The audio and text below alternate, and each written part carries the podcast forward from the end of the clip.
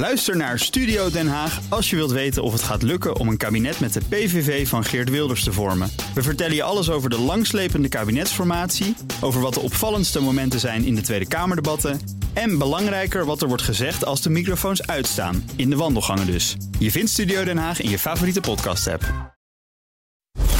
BNR Beurs wordt mede mogelijk gemaakt door Bridge Fund. Make money smile. BNR Nieuwsradio. BNR Beurs. Wesley Weerts, Jelle Maasbach. Goed dat je erbij bent bij de laatste van de week, de laatste van BNR Beurs, de podcast voor de slimme belegger. En elke vrijdag hebben we ook nog eens een bijzondere aflevering voor je. Niet alleen uh, het laatste nieuws. Nee, ook bespreken we de dingen die je deze week echt niet had uh, mogen missen. Uh, want ja, dat zijn waarschijnlijk ook dingen waar je volgende week nog wat aan hebt. Of die week erop, of de maanden daarna. Dus het belangrijkste, dat gaan we in deze uitzending stoppen. Maar we beginnen met de AAA-aandelen. Apple, Amazon en Alphabet, die kwamen gisteravond laat met de cijfers. Maar de AAA-status kun je niet aan de resultaten hangen. Die stelde behoorlijk teleur. Mm zegt dat wel, ja. En dat is niet zo gek ook, want 2022 was toch uh, het jaar dat uh, gekenmerkt werd door al die leveringsproblemen. Uh, we zagen ook een sputterende advertentiemotor natuurlijk, waardoor die opbrengsten ook daar tegenvielen. E-commerce, ja, corona kocht ons suf. enorme boom op e-commerce gebied kwam ten einde. En die Chinese lockdowns, die hebben denk ik ook niet uh, geholpen. Nee, een unicum. Apple stelt analisten voor het eerst sinds 2016 teleur. Tenminste namelijk de winstverwachtingen van Wall Street. En ook verkocht Apple minder iPhones, waardoor de omzet afnam. Apple die teleurstelt. Stelde jou dat ook teleur, Corné? Ja, nou ja, ik heb ze niet. Uh, dus wat dat betreft, ik, het is een bedrijf waarvan je zegt van oké, het is een briljant bedrijf. Uh, uh, wat ik het mooie ervan is, ze hebben hun eigen ecosysteem gemaakt en je kan er eigenlijk niet zonder. En iedereen wijst altijd, ja, maar dat wereldwijde marktaandeel valt best wel mee. Maar als je in uh, Europa kijkt en als je naar de Verenigde Staten kijkt, dan is het marktaandeel wel heel hoog. En je kan er gewoon niet omheen. En dat is het mooie aan Apple. Maar simpelweg, als er geen Apple phones gemaakt kunnen worden vanwege de, de lockdowns en vanwege de, de extreme uh, ja, hoeveelheid coronagevallen in China, dat betekent simpelweg dat ze geen uh, dat er geen uh, iPhones gemaakt kunnen worden en dat ze dus ook niet kunnen verkopen. Ik vergat je bijna te introduceren. Maar ja, je bent kind en huis en je bent de hele dag door zo wat de BNR te horen. We sluiten elke dag een BNR-beurs natuurlijk af met jouw tegeltjeswijsheid. Maar nog even voor degene die voor het allereerst inschakelt. Corné van Zijl van Actium, goed dat je er bent. Uh, je had het over die protesten en die lockdowns in China. Die je werken dus best wel hard door uiteindelijk in die cijfers van Apple. Ja, in principe elke iPhone wordt gemaakt in, in China. Dus wat dat betreft zijn ze daar heel erg van afhankelijk. Ze hebben ook gezegd dat ze daar minder afhankelijk van willen zijn. En het uh, dus uh, ook in India willen gaan maken. Maar ja, dat is zo'n heel ecosysteem. voordat je dat hebt opgebouwd, dan ben je jaren en jaren verder. En ze verkopen ook vrij veel iPhones in China. 20% van hun omzet komt uit China. Ja, zo bijna vergeten hoe belangrijk dat is. Tim Cook had wel een, een fijne boodschap van de aandeelhouders. De verstoringen die zijn voorbij. Gaan ze dat in dit kwartaal al merken, denk je? Ja, dit kwartaal gaan ze het zeker merken. En uh, dat is het fijne aan dit. Uh, ik denk dat je daar ook India als voorbeeld kan nemen. Daar had je ook een extreme uh, ja, coronagolf. Dat was heel erg. Het heeft ook heel veel mensen levens gekost. Dat zal in China niet anders zijn, hoewel je daar niks van hoort. Ja. Maar je weet wel dat het dan ook vrij snel voorbij is. En dat is dan wel het voordeel. Maar jij noemt uh, India, Corné. Dat is wel interessant voor Apple. Want ze willen zich ook minder afhankelijk maken van China in de toekomst. En dan verschuiven ze een deel van die productie naar India. Ja, maar je bent heel erg afhankelijk van alle toeleveranciers. Foxconn is dan de uiteindelijke producent. En die, daar is zo'n ecosysteem van alle uh, ja, toeleveranciers. Dat is echt heel weer ingenieus. Hè? Dat is super, alles is op elkaar afgestemd. Super efficiënt. Ja. Alleen dat betekent wel, als je zo'n heel systeem opnieuw op wil zetten in een ander land. Ja, daar gaat jaren en jaren overheen. Je hebt niet meer zomaar een lenzenproducent uh, of een, uh, uh, nou ja, alles wat er in zo'n iPhone zit dat zit niet zomaar ook in India. En dat is het eh, wel een probleem. En daarom zal het best wel lang duren voordat ze een deel van de productie kunnen overbrengen. Ja, ondertussen neemt die druk natuurlijk wel op uh, uh, toe vanuit onder meer Amerika en de rest van de wereld om die afhankelijkheid met China te verminderen. Even terug naar die cijfers. Want wat we zagen was nagenoeg overal namen de verkopen af. Maar die dienstentak die liep wel goed. Hoe kwam dat dat daar wel allemaal nog, nou ja, roze geur en was? Liep daar goed? Nou ja, je kan eigenlijk niet zonder uh, de diensten. Als je een iPhone hebt, dan moet je verplicht eh, eh, alle diensten daarvan afnemen. Dus, eh, Ga je helemaal in het Apple-ecosysteem mee, hè? Ja, ik heb, eh, ik heb een kleine drie weken vanaf eh, Tenerife gewerkt. En wat mij opviel, ik heb iedere betaling met mijn iPhone gedaan. Wat wel aan. En iedere keer pakt eh, eh, Apple daar een heel klein beetje van. Eh, en ze hoeven niet al dat werk te doen. Dat doen eh, alle banken doen het werk. En Ja. zij krijgen iedere geld keer. Ja, zij krijgen iedere keer daar een deeltje van. Maar- en maar dat, dan- dat is echt een mooi voorbeeld dan van. Maar dat, dan, dat- ik weet niet of je dat ook gezien had, Jelle. Ze hadden ook bekendgemaakt eh, hoeveel actieve apparaten er waren. En dat waren er 2 miljard. En een jaar eerder was dat 1,7 miljard. En dat is dan ook wel een belangrijk cijfer, denk ik. Want dat zegt iets over het potentieel. Over ja, hoeveel kan die dienstentak nog groeien? Zit daar de grootste groei de komende jaren, denk je? Ik denk het wel. Uh, z- zeker met, met iedere app die je downloadt, betekent dat Apple ook daar weer wat van opstrijkt. En iedere keer. Dus ik denk wel, de, enige bedreiging die je daar hebt, zijn wel de overheden en de toezichthouders. Die zeggen van ja, wacht even, jullie hebben, zijn zo'n marktmacht. Eh, jullie, zullen moeten afstoten, jullie zullen anderen moeten toelaten. Eh, en ja, daar eh, eh, ageert Apple heel erg sterk tegen. Maar ik denk dat ze daar uiteindelijk niet aan zullen ontkomen. Want laat wel wezen, er is geen partij die om Apple heen kan. Nee, in de tijd van eh, Steve Jobs was het natuurlijk eh, nog dat er van die hele mooie uitvindingen kwamen. De iPhone die we aanhalen, de iPod. Ehm, die missen we de laatste jaren een beetje, dat soort baanbrekende ideeën. Eh, De analisten hadden het wel in de analistencall over AI. Kunnen we daar nog iets bijzonders verwachten? En zit daar misschien dan de next best thing in? Ja, ik denk dat met AI dat je vooral bij andere bedrijven moet kijken. Microsoft is degene die bij ChatGPT eh, eh, eigenlijk het, grootste deel nu heeft. Eh, Alphabet is degene die het meest last heeft van AI. Want zij hebben zich eh, zes jaar geleden al uitgeroepen als wij zijn het AI-bedrijf. Maar worden Ja. nu links en rechtsom ingehaald.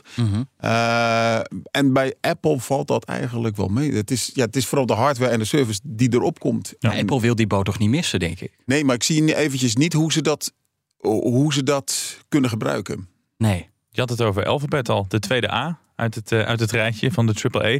Beleggers die keken vooral naar de reclameinkomsten, zeker naar die resultaten van Snap en de resultaten van Meta. Hoe zien die inkomsten bij Alphabet eh, eruit? Ja, niet goed. Die gingen naar beneden. Die hebben nog steeds last van een- de Apple. Nou ja, ik wou bijna een boycott zeggen. Maar Apple heeft natuurlijk vanwege tussen aanhalingstekens privacy redenen eh, gezegd dat eh, dat voortaan niet meer zomaar kan. En daar hebben zij ook heel erg last van. Eh, ja, en die waren 3% gedaald. Je ziet dat bedrijven wat terughoudender zijn. Die waren bang voor een recessie. En je ziet dat consumenten eh, eh, wat terughoudend zijn. En dat geeft wel een, een, een probleem voor Alphabet. Ja, en YouTube nog steeds een, een zorgkindje. Ja, ik denk wel dat ze daar veel meer eh, uit kunnen halen. Eh, hoewel, eh, eh, ik weet niet of iemand zonder abonnement wel eens naar YouTube kijkt. Ja, Jongen. vandaag nog. Ja, je wordt ja. doodgegooid met advertenties. Inderdaad. Ja. En, en ik snap ook niet dat het dus de resultaten zo slecht zijn. Ja. Want, maar, eh, Ja, adblocker, ik heb gewoon een adblocker op mijn PC staan. Ik krijg al die advertenties niet. Maar hier op het werk wel. Oké, ik betaal gewoon. Oh, jij Ja, betaalt ik heb wel. abonnement. Nou, ik heb dus een wel aan adblocker. abonnementen. Ja, maar, eh, Maar hoe zouden ze er meer uit kunnen halen? Nou ja, door die, eh, ik wil het niet te veel suggesties geven, maar die abonnementen kunnen ze verhogen. eh, dus daar kan je best nog wel wat meer rendement uit halen. Maar ik sta wel om van te kijken dat je kan ook met betaalde content misschien meer werken. Ehm, ik denk dat daar wel meer uit te halen valt. Ja. En, die, en die korte filmpjes misschien ook. Want ze hebben natuurlijk ook last van die concurrentie van TikTok. Ja. Eh, en daar hebben ze ook nog wel moeite eh, van ja, hoe gaan we daar met die advertenties eh, om? Want dat zijn dan filmpjes van misschien 10 of 13 seconden. Maar ja, prop daar dan maar eens een advertentie in van 20 seconden. Dan zit je meer naar advertenties te kijken dan naar filmpjes. Ja. Dus ik denk dat daar ook nog wel een soort van uitdaging zit. Nou, daar klaagden ze ook heel erg over. Ik denk dat TikTok en goh, hoe heet het met die kleurtjes? Instagram. Instagram dat veel beter doen. TikTok doet het vooral vanwege de hele lage prijs. Die zit echt eh, qua advertentiemodel eh, helemaal onderaan. eh, en die is dus veel goedkoper. En daar is eigenlijk wel de concurrentie moordend op alle, alle filmpjes. Maar laat wel wezen, als consument overal werken ze even verslavend. Dus of je nou op YouTube zit met die dingen op Reels of TikTok of whatever. Nee, ik zeg niet op TikTok, maar Instagram. Ja. Overal blijf je net even iets langer hangen dan dat je wil. Dat, dat merkte ik deze week trouwens. Ik Ja? had, we hadden het over TikTok deze week. En ik heb deze week TikTok op mijn mobiel gezet. En ik was gisteravond aan het scrollen. Maar voor je het weet ben je gewoon een uur verder. En dan heb je een uur lang Iedereen zegt. Ja, van die ook echt nutteloze niet, eh, filmpjes. heel echt niet aan beginnen. Hey, iets anders ehm, waar wel nog eh, groei in zit. De cloud omzet. Alleen wel minder dan analisten rekenden. Maar laten we even van het halfvolle glas uitgaan. De cloud omzet ging omhoog. Is dat dan nog de groeimotor waar ze op kunnen inzetten? Nou, de cloud eh, omzet ging omhoog, maar minder dan eh, waar analisten op hadden Ja. verwacht. Eh, en, en de beleggers waren daar wel wat somber over vanwege de eerdere cijfers van Microsoft met hun Azure. En dat geeft aan waarom beleggers toch wel, nou ja, een, wat daar een enige opluchting was. Maar uiteindelijk zie je wel dat er groei daarvan afneemt. Je ziet dat, de, ja, dat er uiteindelijk, omdat iedereen daar zijn capaciteit opbouwt, dat ook daar best wel wat concurrentie in is. Ja, ik zag, want ik zat naar die cijfers te kijken en ik zag eh, eigenlijk nog twee bedreigingen voor eh, Alphabet. Ik denk best wel serieuze bedreigingen. Enerzijds die macht op het gebied van reclame. Eh, vindt eh, Google, Alphabet is te machtig, vindt onder meer de Amerikaanse overheid. Er wordt gesproken over opsplitsen, wordt natuurlijk al langer over gesproken. Is dat inmiddels ook een serieus risico waar aandeelhouders wat jou betreft rekening mee moeten houden? Ja, nou ja, dat hangt natuurlijk al heel lang boven de markt. En, en Maar het gaat ook niet weg. Het gaat niet weg en het, het, het zal door blijven gaan. En ik denk ook wel terecht. Eh, ik hoor veel ondernemers klagen dat ze eigenlijk niet om Google heen kunnen. Ehm, en dat is, of dat terecht is of niet, ik denk dat dat wel kan. Maar goed, je ziet wel dat de concurrentie toeneemt. En dat ze tegelijkertijd ze aan de overheidskant worden aangepakt. Dus eh, dat, dat, in beide is dat een bedreiging. Ja, en ik, ik, ik zag er nog één, maar ik weet niet hoe dat jullie daarin staan. Het gaat hier ook vaak over. eh, Het ging net ook weer over ChatGPT Oh, nee, natuurlijk. toch niet weer. Ja, toch wel. Nee, maar dat is wel gewoon serieus. Je hebt daar eh, bij, bij, bij die chatbot, daar zit eh, Microsoft natuurlijk achter, pompt er miljarden in. Ehm, maar heeft Alphabet daar een antwoord op? Hebben ze daar iets over gezegd in een eh, call aan analisten? Ik heb het niet eh, gezien, maar ik heb niet de hele call doorgelopen. Ehm, maar het is, ik denk wel, eh, Alphabet is het bedrijf waar daar het meeste last van gaan hebben. Want je kan simpelweg straks de zoekopdracht op een veel efficiëntere en betere manier via ChatGPT eh, doorvoeren. Dus als er nou één bedrijf is die eh, van, ja, het is wel een hype, dat kan ik wel zeggen. Want Nou, het is nu een. Ja, iedereen heeft het erover. Maar het is natuurlijk. Het kan op termijn echt iets revolutionairs zijn. Zoals we bij de smartphone, bij internet hebben gezien. Ja. en dit is best wel in een ge- vergevorderd stadium al. Het is bruikbaar. ja, ben ik helemaal mee eens. Ik denk dus als er één bedrijf last van gaat hebben, eh, dan is Alphabet het wel. Ja, dan de derde A, Amazon. Eh, ook daar namen de, eh, of daar namen de e-commerce verkopen af. Ook de cloud activiteiten die stellen teleur. Is het eerste erger dan het tweede? Ja, ik denk dat, dat e-commerce is, is de basis van Amazon ja. natuurlijk. Maar eh, AWS is, is waar ze groot mee zijn geworden en het meeste aan verdienen. Maar daar zag je dat de groei al, al echt wel eh, significant afnam. En daar was ook wel een teleurstelling.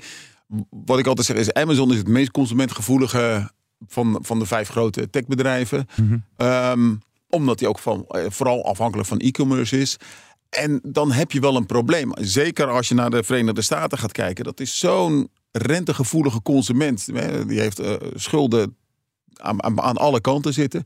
En gemiddeld 29.000 euro aan, aan autoleningen, om maar eens een voorbeeld te geven. En als die rente zo omhoog gaat, heeft die, heeft die consument het gewoon heel erg moeilijk. En dan zie je dat met name Amazon daar het meeste last van heeft. Ja, en ze ook in het rood, hè, Wes? Ja, maar dat was volgens mij vooral een papieren werkelijkheid. Als ik het goed heb onthouden, Corné. Ja, inderdaad, dat was vooral afschrijving. Uiteindelijk zie je wel dat, dat het zo'n effect heeft dat het, de winst per aandeel is van 65 naar 4,56 gegaan. Dus dat is toch wel een Zo, dat is wel behoorlijk. voor het over het hele jaar dan. Alleen al in de VS-wetten hou je vast 132 miljard dollar uitgetrokken voor de aankoop van eigen aandelen. Dus aandeelhouders die krijgen massaal cadeaus. Hoe jij daarvan profiteert, dat hoor je zo. We zijn het begin van de uitzending al. Eh, We gaan het hebben over het nieuws dat je niet had mogen missen. En er was meer nieuws deze week, hè Jelle? Ja, ik heb het liever niet te, te vaak over hem, maar ik kan er deze week toch niet omheen. Mark Zuckerberg, hij had eh, deze keer wel een leuke boodschap voor de aandeelhouders. Vorig jaar was hij toch wel een beetje ja, de kneus onder de CEO's van de techbedrijven. En dat kon jij niet vaak genoeg benadrukken. Nee, ja, ik heb het niet zo op eh, Mark Zuckerberg. Maar Nee. deze keer had hij wel een leuke boodschap voor de aandeelhouders. Omzet en winst die waren boven verwachting. Maar nog veel belangrijker, hij stopt even met geld uitgeven. En niet onbelangrijk, hij kiepert even 40 miljard dollar naar de aandeelhouders. Wat minder uitgeven, dat kon hij trouwens niet uh, vaak genoeg uh, benoemen. Want ik las ergens dat hij wel 18 keer had gezegd dat het jaar 2023, dit jaar dus, het jaar van de efficiëntie is. Uh, en hij sluit ook verdere ontslagen niet uit. En uh, daarover gesproken, we hebben het natuurlijk vaak over die uh, ontslagen. En we hadden uh, een vraag van de luisteraar, een luisteraar, Arthur om precies te zijn. En zijn vraag gaat over die ontslaggolf. En dan specifiek die ontslaggolf in Big Tech land. want hij zegt, ja, die techgiganten die geven de hele tijd de schuld aan allerlei externe factoren. Economische tegenwind, inflatie en oplopende rente. Tegelijkertijd vallen de ontslagen bij bijvoorbeeld een Microsoft dan in een virtual reality tak. In heel hun, uh, hun weddenschap op de metaverse en op de blockchain en al dit soort dingen. Ik vraag me af of de ontslagen wel te wijten zijn aan die externe factoren, of dat dat niet ook te maken heeft met um, weddenschap op de verkeerde uh, technologieën. Ja, Corné, hebben ze op het uh, verkeerde paard gewet? Nou, bij Meta zal dat nog moeten blijken. Uh, maar de metaverse, ik, ik geloof er niet zo in. En met mij velen niet, denk ik. Uh, dus in dat opzicht denk ik dat in die hoek best wel veel ontslagen kunnen vallen. En dat hebben ze aan zichzelf te wijten. Wat de algemene trend is, dat je ziet dat uh, met name vorig jaar. Uh, na het echte grote coronajaar, dat iedereen, alle techbedrijven heel veel mensen hebben aangenomen. Van ja, dit gaat nog veel verder groeien. En ik weet niet, daar zijn al die leuke kleine filmpjes wel prachtig voor op die ik op Twitter en Instagram mm -hmm. voorbij zien komen. Wat een gemiddelde tech-medewerker doet. Vooral een beetje lunchen op kantoren, spelletjes doen en dat soort zaken. Uh, nou, dat wordt er nu wel eventjes uitgehaald. Dus die hebben echt veel te veel mensen aangenomen die eigenlijk veel te weinig te doen hadden. Nou, al die uh, jonge meisjes uh, en jonge jongens, die zullen dan echt aan het werk moeten. Dat is heel vervelend voor ze. Dat zal best wel een harde werkelijkheid zijn. Maar uh, dat is wat je eigenlijk nu vooral ziet. Dat ze veel te veel mensen hebben aangenomen en dat ze makkelijker kwijt kunnen. Ja, een mooi voorbeeld is natuurlijk wel Twitter, waar de helft van het aantal mensen uit is gegaan. En als je naar Twitter kijkt, denk je, ja, het valt eigenlijk niet op. Ergo, dat had al eerder gekund. Hmm. Ben jij een techmedewerker en heb je tijd over en wil je een vraag stellen, net als Arthur, stuur dan een mail naar bnrbeurs.bnr.nl. Vragen voor Corné of voor, voor, iemand anders die hier uh, te gast is. En daar gebruiken we dan die vrijdaguitzending dus voor. Dus in de ja. vrijdaguitzending beantwoorden we dan alle vragen die we eerder die week binnen hebben gekregen. Het was natuurlijk ook uh, de week van Philips. Het aandeel deed het goed, maar hard maar waar, duizenden mensen eruit koers steeg met een paar procent deze week. Ze gaan uh, bezuinigen op onderzoek en ontwikkeling. Daar vielen heel veel mensen over. Het is toch het onderdeel waar ze groot mee zijn geworden. Vond jij dat ook het opvallendste uit dat bericht, Corné? Ja, dat wel. Uh, NetLabs is de basis van ja, zoveel mooie uh, bedrijven in, in Nederland. Hè? ASML is daaruit ontstaan. Uh, NXP is daaruit ja? ontstaan. Dus het is, het is eigenlijk wel heel erg ja, bijzonder dat ze daar nu op gaan maar wat wel zo is, dat NetLab er nog steeds is en al die bedrijven al weggegaan zijn. En ik ben wel bang dat heel veel van die ontwikkelingen ja, niet winstgevend genoeg zijn of dat er niet te veel uitkomen. Nou, één grote troost, al die mensen kunnen met name in die regio erg makkelijk bij alle techbedrijven in die regio weer terecht. Dus dat scheelt wel.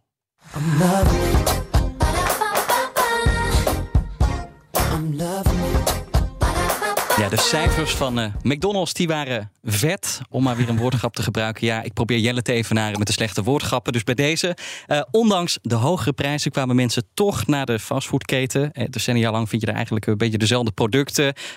vette hap, slappe friet. maar nu vind je er ook iets nieuws. De Adult Happy Meal. De Happy Meal voor en wat volwassenen. krijg je dan in godesnaam? Uh, een Big Mac of 10 McNuggets. En er zit een friet bij en een, en een drankje. En natuurlijk dat speeltje. Dat mag maar dan een speeltje voor volwassenen? Ja, ik weet niet. Doe easy, easy, easy toys. Dat krijg je dan. Iets heel anders. Bij wie het uh, niet zo lekker ging deze week is Gautam Adani. Wie kent hem niet? Dat is een, uh, een, uh, een tycoon uit, uit India. Zijn conglomeraat kreeg te maken met een shortsellerrapport. En toen is de beurskoers echt in elkaar gesodemieterd. Jij noemde hem deze week al, hè? Ja, ja. ik noemde hem deze week al. Um, hij wilde geld ophalen. Dat is niet gelukt. Um, hij is zijn positie als rijkste persoon van Azië kwijt. En als klap op de vuurpijl staat zijn grote rivaal nu boven hem. En na het schijnt, schrijft Bloomberg, zou hij dat een van de ergste dingen vinden. Dat zijn grote concurrent nu boven hem uh, staat. Het lijkt me dat zijn verlies van 59 miljard alleen al dit jaar ook wel een beetje pijn dat doet. doet ook wel een beetje ja, ook wel pijn. Ja. Overigens heeft dat wel echt impact op India als geheel. Want, uh, in zijn conglomeraat zitten wel zeven beursgenoteerde bedrijven. Adani was het tiende bedrijf in de hele MSCI uh, Emerging Market Index. En dat, ik heb tot 100 geprobeerd te zoeken, maar daar is hij nu ondergevallen. Dus, eh, ehm, en je ziet dat het echt een grote drijver is geweest van de Indiaanse groei die we de afgelopen tijd hebben gezien. Met name in eh, eh, telefonie, eh, met name in infrastructuur. Eh, heel veel vlie- vliegvelden zijn van hem. Ehm, en dat eh, groene energieën niet te vergeten, de, transitie. En dat gaat nu allemaal teloor. Maar ja, als je zo voorschokt, zijn schuldenratio waren tien keer het bedrijfsresultaat. Ja, bizar. Ja, wie ook impact hadden, dat eh, waren in ieder geval eh, de eh, heren en vrouwen in Frankfurt en Washington. The committee, obviously, did not see this as a time to pause. We judged that the appropriate thing to do at this meeting was to raise the federal funds rate by 25 basis points, and we said that we continue to anticipate that ongoing increases in the target range will be appropriate. The Governing Council today decided to raise the three key ECB interest rates by 50 basis points, and we expect to raise them further. We intend to raise interest rates by another 50 basis points at our next monetary policy meeting in March.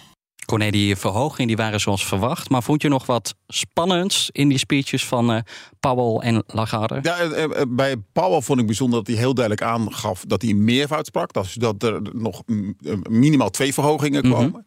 Terwijl de markt juist maar van één uitgaat. En ook na de speech nog steeds van, eh, sterker nog, eh, eigenlijk van één uitgaat. Ehm, en bij Lagarde vond ik bijzonder dat ze enerzijds zei... de volgende vergadering wordt eh, 50 basispunten. En even later zegt ze... toekomstige renteverhogingen zullen data-dependent zijn. En ik denk, je zegt hier twee verschillende dingen in, nou ja, 10 seconden naar elkaar. Maar goed, we weten allemaal dat de volgende 50 basispunten wordt. BNR Beurs. Dan naar de inkoop van eigen aandelen. De een noemt het armoede, de ander is er maar wat blij mee. Het was in ieder geval de week waarin heel veel beursbedrijven aankondigden dat ze eigen aandelen gingen inkopen. KPN begon rustig met een aandeleninkoop van 300 miljoen euro. Maar de rest van de bedrijven gooide er tientallen miljarden tegenaan. Chevron plans a massive $75 billion buyback. That is triple the size of its previous authorization that was unveiled back in 2019. The company is also hiking its dividend. Meta soared by more than 20% in after hours trading as the company announced a $40 billion US buyback of its own shares. Dan goed nieuws van Shell, want eh, Shell heeft vorig jaar de hoogste winst geboekt in 115 jaar tijd. Bedrijf profiteerde optimaal van de hoge olieprijzen en de hoge gasprijzen. Our strong performance over the year has allowed us to enhance shareholder distributions. As planned, we've increased our dividend per share by 15% in the fourth quarter. At Shell, we will build on our core strengths, focusing on performance and capital discipline. Ik moest vooral lachen om dat muziekje, alsof je naar een goede doelen reclame zat te luisteren. Is het ook voor de Engelse belastingbetaler? Heel... en we horen heel vaak van analisten dat het pure armoede is, hè, dat opkopen van eigen aandelen. Eh, hoe sta jij hierin, eh Corné? Nou, ik vind uh, wat je het vooral ziet is dat het, uh, als, als je ziet dat bedrijven uh, eigenlijk extra veel winst maken, dat ze dan op die manier proberen uit te keren. En omdat je dan je, zeg maar, wat je overhoudt, je normale dividenduitkering, altijd standaard kan door blijven gaan. En ik, ik omschrijf het altijd, je hebt een, een bepaalde taart, nou die deel je. En wat je dus doet, je haalt stukjes taart weg, zodat de aandeelhouders met minder anderen hoeven te delen. Maar is dat dan pure armoede, zoals Jelle zegt? Nee, ik denk dat het heel duidelijk is van... oké, okay, we, we, beseffen dat we echt nu heel veel winst mee hebben gemaakt... en dat keren we op die manier uit. Uh, en de normale winst, daar hangt de dividend vanaf. Uh, dus, uh, en ik ben altijd maar blij dat ze teruggeven aan de aandeelhouders... dan dat ze er allerlei rare investeringen mee gaan Ja, je kunt rare investeringen doen... maar je kunt ook investeringen doen die op de lange termijn... ook iets inleveren voor die, of opleveren voor diezelfde aandeelhouders. Ja, dat moeten ze ook doen.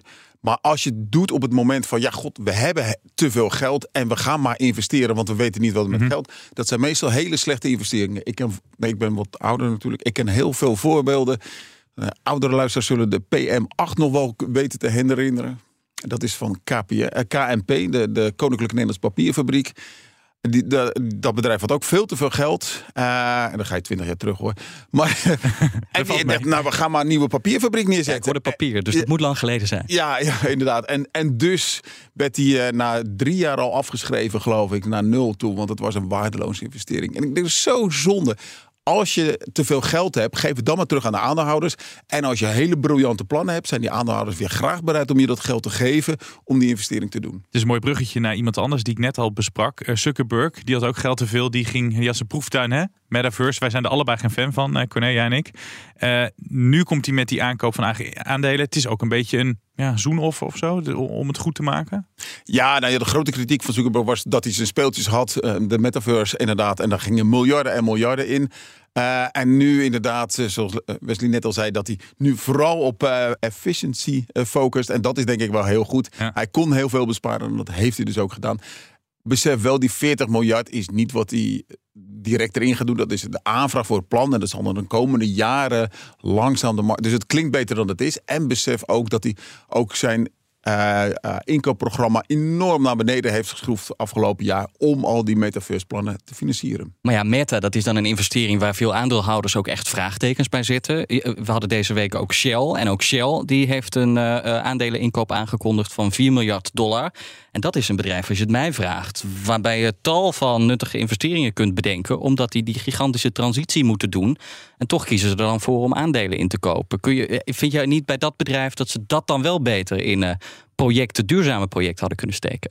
Dat, ja, dat, dat denk ik wel. Maar uiteindelijk is het aandeelhouders te doen om, om het geld. En alle duurzame aandeelhouders zijn daar weg, hard weggelopen. Dus daar hoeven ze zich niks, niks meer van aan te trekken. Nee. Sterker nog, dat vond ik wel een hele trieste gewaarwording. In de UK hebben ze aangekondigd dat de duurzame investeringen teruggaan. Ja, en als alle uh, duurzame aandeelhouders weglopen, dan hou je de niet duurzame aandeelhouders over en die zeggen van ik wil gewoon winst maken. Klaar. Korte termijn winst. Ja. ja. Het is jammer. Uh, aan de andere kant kan je ook zeggen van uh, je moet wel investeren in iets wat ook winst maakt. En dat mm -hmm. niet, weet je dus niet. Mo moet ik ook wel toegeven, veel van die duurzame projecten, daar maken ze nu ook echt nog geen winst mee. Dus ik kan me ook voorstellen dat ze dat nog een beetje vooruit schuiven. Ja. Shell uh, die wilde niet meer uh, Nederland zijn. En we hebben het veel over uh, Amerikaanse en buitenlandse bedrijven. Hoe zit het eigenlijk met de Nederlandse? Want ik maakte er een beetje een grapje van. Hè. KPN kwam, kwam met maar 300 miljoen. ASML deed het wel lekker. Maar zijn er nog andere Nederlandse bedrijven waar je echt veel van verwacht qua dividend of aankoop van eigen aandelen? Oeh, uh, nou... Niet zo uit het blote hoofd. Niet, niet zo bloot, uit het blote hoofd. Wat je ziet is dat er teleurstellingen aan de financiële kant waren. Ja. Die hebben best wel genoeg vermogen, maar die zijn nog erg terughoudend. En met name beleggers en analisten waren daar teleurgesteld over. En ook dat, ik, ik weet nog, meneer Tielman, die de 5 miljard uh, share buyback aankondigde bij ING. En na een jaar op zijn blote knietjes bij aandeelhouders weer moest van goh, we zijn bijna failliet, kunnen jullie nog wat geld geven? En uh, toen moesten ze ook zelfs bij de staat langs.